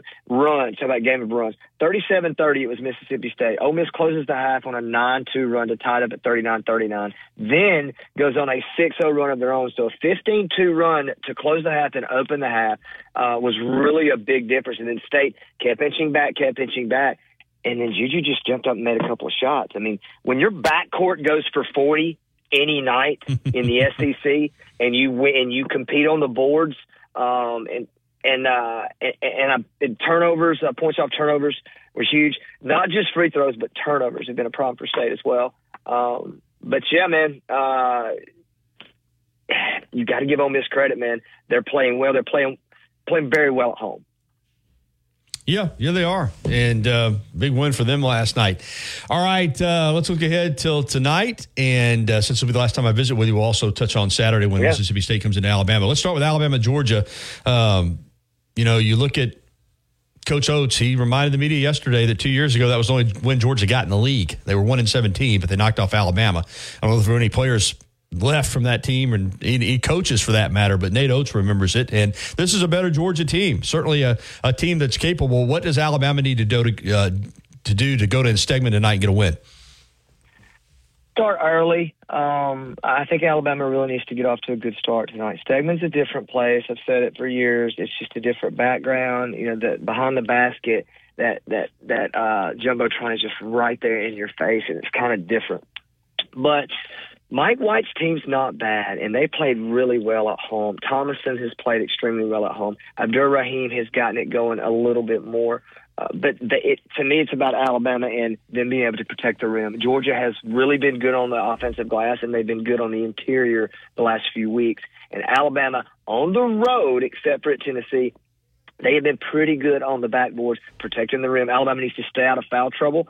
But I think you will see Nate Oates spread the floor tonight, because at times Michael White will go small. And when he goes small, Alabama's going to do the same thing. I look for that to be the key. Who goes small, who stays big. Whichever coach finds the combination that gives the other team the problem, I think they're going to keep doing that. Who can make adjustments? Michael White's as good at it as anybody in the league. I like this game to be fairly close tonight, Gary. I don't know if Georgia will win the game, but I do think this thing's going to be back and forth, game of runs. But I think of all the teams, South Carolina, yes, obviously they're surprising. Ole Miss, yes, they're surprising. But this Georgia team, nobody talked about them either, and I think Michael White's a huge reason that they're where they are, but it's defense, rebounding, and their guards have played really well at home. They've protected their home court. It'll be interesting to see if they can do the same tonight. So you like Bama in a close one? I like Bama in a close one tonight. Martin Hyatt's on Hoops with us, and he's been spot on most of his analysis when we look at these games, how they play out. Florida at Kentucky, and, I'm with you. I look at that Kentucky roster and just think, man, they ought to win the league. Just based on roster. But we've seen this with Cal. Man, the results, unfortunately for Kentucky fans, last few years haven't matched what, always matched the personnel that they've had. Florida probably should have beat Kentucky down there. This one's in Lexington. What do you see in this matchup? I don't see Kentucky being elite defensively yet. Their numbers are really bad. If you look at them in the last, I think it's probably 7 or 8 games, they're one of the worst defensive efficiency teams in the country. I expect them to rebound tonight, though. Florida's been on a heater. I think they won 3 in a row, gotten themselves back into consideration. They're up to number 35 in the KenPom. That would mean that they are in the tournament in a lot of people's eyes. But it's games like this on the road that – it feels like they're walking into a trap tonight. I think you'll see Rupp go, and I think it'll be probably close in the first half.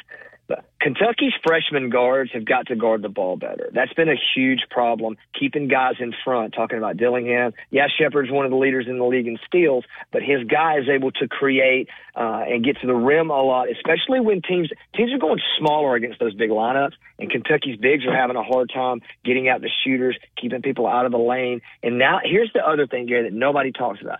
Now that the charge has gone away from college basketball, it's sometimes difficult if you get a small lineup in against a bunch of bigs, or you got a team that has like two big guys. Like obviously you can't play Z and Bradshaw together, but if you did, man, that's a matchup nightmare of the way everybody shoots threes and spreads out. So I think tonight will be a big key because Florida's bigs are skilled. They can step out, pick and pop, and shoot the basketball. They're excellent rolling, but they're excellent passing as well. How Kentucky stays in front of the basketball, Florida's penetrating guards, and how their bigs guard ball screens. Do you get switches? I think that's a huge key tonight, and Todd Golden is a genius at that, like Bruce Pearl, who he learned from. Florida can stay in this game tonight, but I expect Kentucky to pull away somehow late. Their size, strength, length, and being at home, I think the next shot. Arkansas at Missouri. Good news is one of these teams is going to get a win. Bad news is one of them is going to get a loss. It probably goes into overtime. That's what I was saying. Missouri can't protect the rim. Arkansas has absolutely no clue who they are offensively. And in the half court, they are putrid. They've been bad at home. I like Missouri tonight. I mean, I think tomorrow the storyline is going to be Arkansas because Missouri's been close now. I know they hadn't won a game, but they've been in games. They had South Carolina beat at home.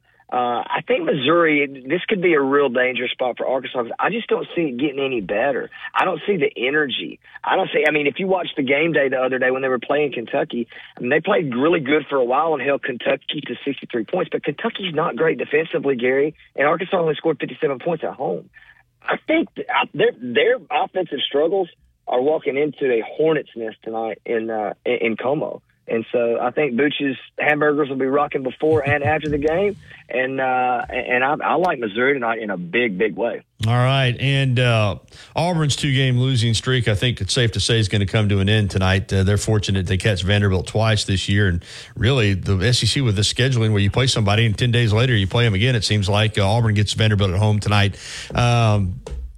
Got a bad feeling for Vanderbilt in this one. Auburn is not in a good mood. Bruce Pearl has called out some players, and you just kind of get that impression that Vandy's coming into Neville Arena at a bad time. Yeah, we had him on our show this morning. He's not in a good mood. Well, he was actually great. He was. It was funny on the lead-in. It was just, hey, I know you lost a couple tough games, and he was like, hey, man. Well, can we not talk about the 16 wins before that? So he was in a good mood, but you're right. He's challenging his team. They're not as good offensively away from Neville Arena. They are comfortable at home. I want to see their energy early because if this thing gets out of hand early, Auburn is still who we thought they were. If not, if it takes them a minute to get into it, I don't see any way this game is close. But Coach Pearl, he knows his team, and he said an interesting point. He was talking about how when they're winning, he's a lot harder on it is when things haven't gone well, especially the first time, the first two-game losing streak of the year, if I'm not mistaken, or close to it. I think he knows the pulse. He's been around the game, and I think Auburn tonight, especially in the second half, it's gonna get out of hand. But it could get out of hand early, Gary, because Vandy is just not any good. 5-14, I'm worried about Stack's job status. I don't know if he'll be able to make it through. But, yeah, this is not a good time to be going to Neville for sure. All right, before we close out the segment, had a caller on Monday call in and said, hey, man, and he's one of our good callers, Robert out of Birmingham, and I know he's a big Bama Hoops fan. He said, listen, and I said, well, first thing I was asking was, well, where did you get this info? He said, I can't tell you. He said, Louisville is going to make a play for Nate Oates. He said, it's going to happen. He said, they're going, they're going to put together a, package. He said, $8 or $9 million. And of course I said, well, I think Alabama will definitely try to keep him. But when you look at what Oates has done here, whether it's Louisville or someone else, Michigan might be opening up this year, you know, and we know he's, you know, he coached in the Detroit area. You know, I don't see Howard making it, to be honest with you. And Kenny Payne's definitely got to go. So those are two really big schools. Louisville's a basketball school. What do you think long-term for Coach Oates? I mean, he's making good money here. He loves it here. He loves living here. But there's going to be interest from other schools. You know it, and I know it. You think Alabama's going to be able to hang on to him long-term? I don't know. I'm not close enough to the situation, or I don't know Coach Oates personally. But Louisville, maybe. I think Louisville, you know, Chris Beard as well, you know, is another guy that I think you got to put. I've heard him that mentioned for Louisville. Kenny Payne's definitely gone. If anyone knew how close Mississippi State came to hiring Kenny Payne when Scott Strickland was there, when Rick Ray was hired. Obviously, the Rick Ray hire didn't turn out great after Stansberry. Kenny Payne was almost head coach at Mississippi State. A lot of people don't realize that. And there was kind of a reason that he had never gotten that job moving on from Kentucky, Mississippi guy. But it just hasn't worked out at Louisville. They haven't been able to get in the portal. I don't think the relationships are great with the alumni. Obviously, you've got things working on back channels behind the scenes. I'd be a lot more worried about Michigan and Jawan if I was an Alabama fan than I would Louisville. I just feel like that's home. But I also might keep my eye on Michigan State as well. Who's to say Izzo doesn't retire this year? You know, I just think that those two Michigan jobs I would keep my eye on a lot more than I would the Louisville one, because I just think there are other folks that might be a more Coach Oates' style can win anywhere, man. That's proven. But you know, he is. I think it's been noted that home is home, and at the same time, though, hey, it's about the dollar signs, brother. You know, Bama fans, if you want basketball, you've been relevant since he's been there. He recruits nationally, he recruits locally, and he wins again. He wins big games, and he hasn't quite done it in the tournament yet. I've told you numerous times. I've said it. I thought he was, until he did something, he was, you know, glorified Rick Stansbury. I was wrong. That's not the truth. This guy can coach, man, and he gets the most out of his players. Alabama would be very fortunate to keep him. In 5 years, do I see him there? I sure hope not. Yeah, I'm with you. If I were a opposing school. So roll tide to that. Roll tide to that. Yeah, I mean, he's just, you know, the only thing, like you said, he hasn't done is get him to the Final Four. I mean, he's won the league 2 out of the last 3 years and the tournament championship. Had a number 1 seed last year, a 2 seed, you know, 3 years ago, and got to the Sweet 16 round and hasn't gone past that. But, you know, he keeps knocking on that door. He's going to bust it down. But anyway, I thought I'd bring up the subject since I had a caller call in and say that. And listen, he is. You know, he's in a good situation here, but you're right. I mean, some of these blue blood jobs, you know, if they open up, yeah, Nate Oates' name is going to be mentioned. All right, almost halfway through the season, not quite, in the SEC. What do you think of the league overall? How many teams do you see getting into the NCAA tournament? If you had to, you know, put a guess out there right now, and I'm asking you for a guess, how many NCAA teams make it into March? Right now, I'm thinking it's 9, and it will fluctuate. I think you have Auburn, Kentucky, Tennessee, Alabama, South Carolina, Mississippi State, Ole Miss, Florida, and Georgia right now. I don't think A&M is going to get in. I think that one's going downhill. I don't. Arkansas, Vandy. I don't see LSU getting over the hump enough. That LSU-Georgia-Florida dynamic will be interesting. But if you look at all that, I mean, dude, that's a legitimate argument right now. 9 probably. You'll see a couple of teams fall off. But I think 8 is a solid number now with seeing what Florida and Georgia and even Ole Miss have been able to do. Because you got to keep an eye on that KenPom, Gary. That's what you got to look at. Like Ole Miss is still 60-something in that. That would mean that they might not necessarily be in. Each week, those numbers, it's not about whether you win or lose. Also, it's about what the other guys do and the other people that you've beaten. The one thing about Ole Miss, they're going to have to get all their good wins in the SEC because their biggest win of the year was against Memphis, who's trending down, if that makes sense. So the bigger the game, especially those road games, man, you got to get those quad one wins. All right, Bart, we talk about it every week. You're at a lot of different places. People can see you on TV. You got a radio show. You're out and about on social media, kind of. Just fill everybody in.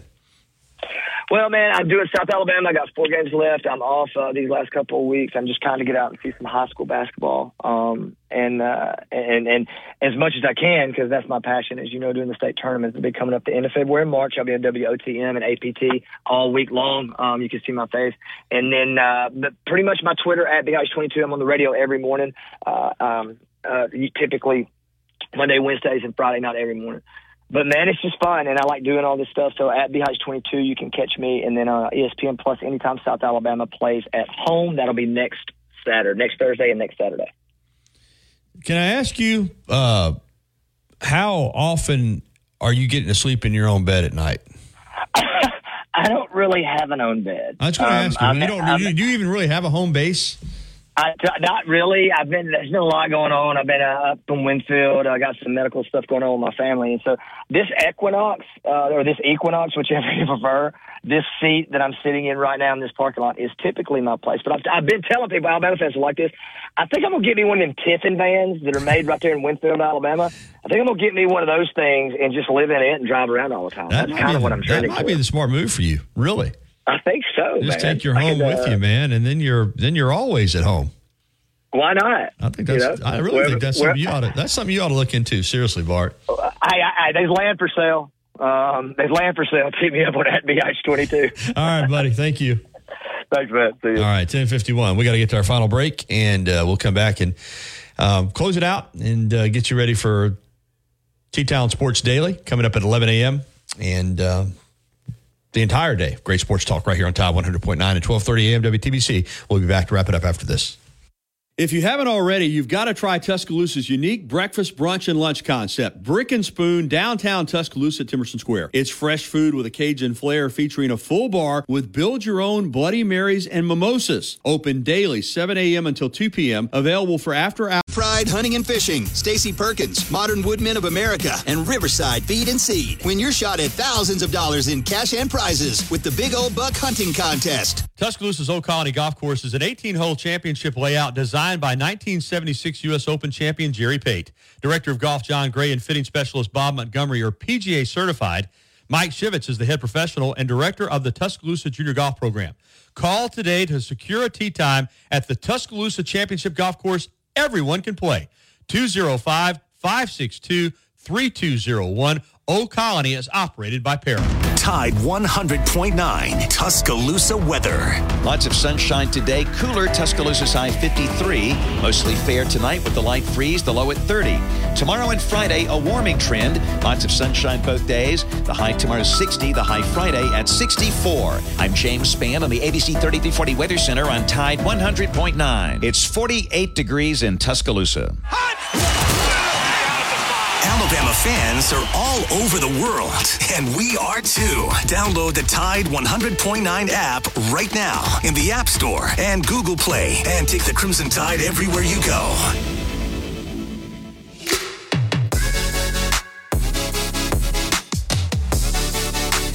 $10:54, winding it down here. A few more minutes, three more minutes to go here on the Gary Harris Show. Gary Harris and Justin Jones, and been a busy show today.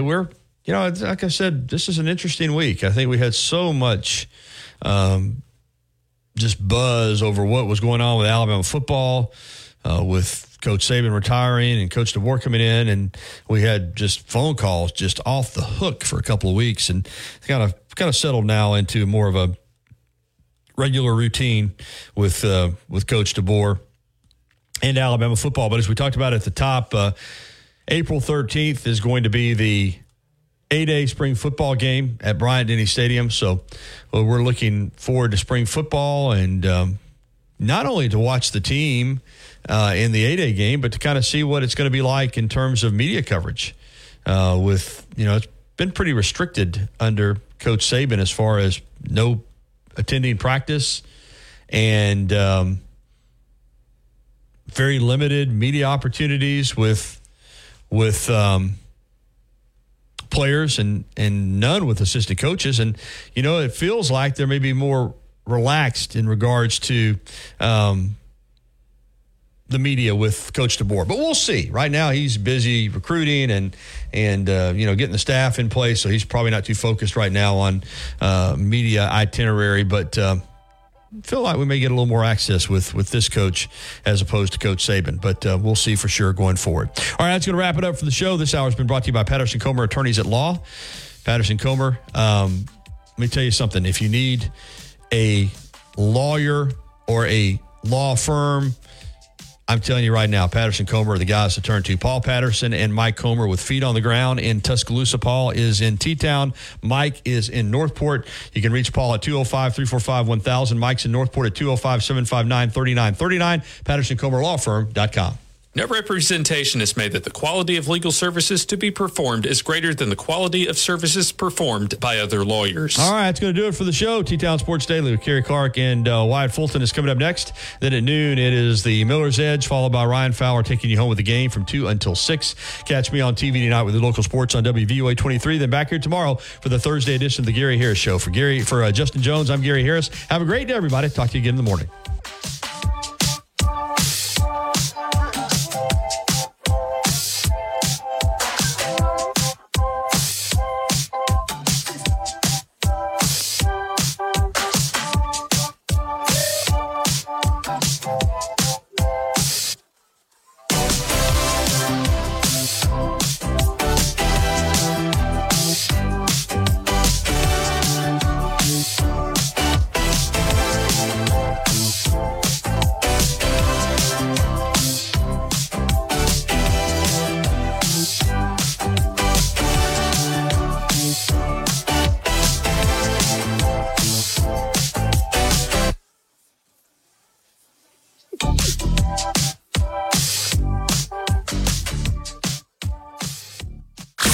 Listening to the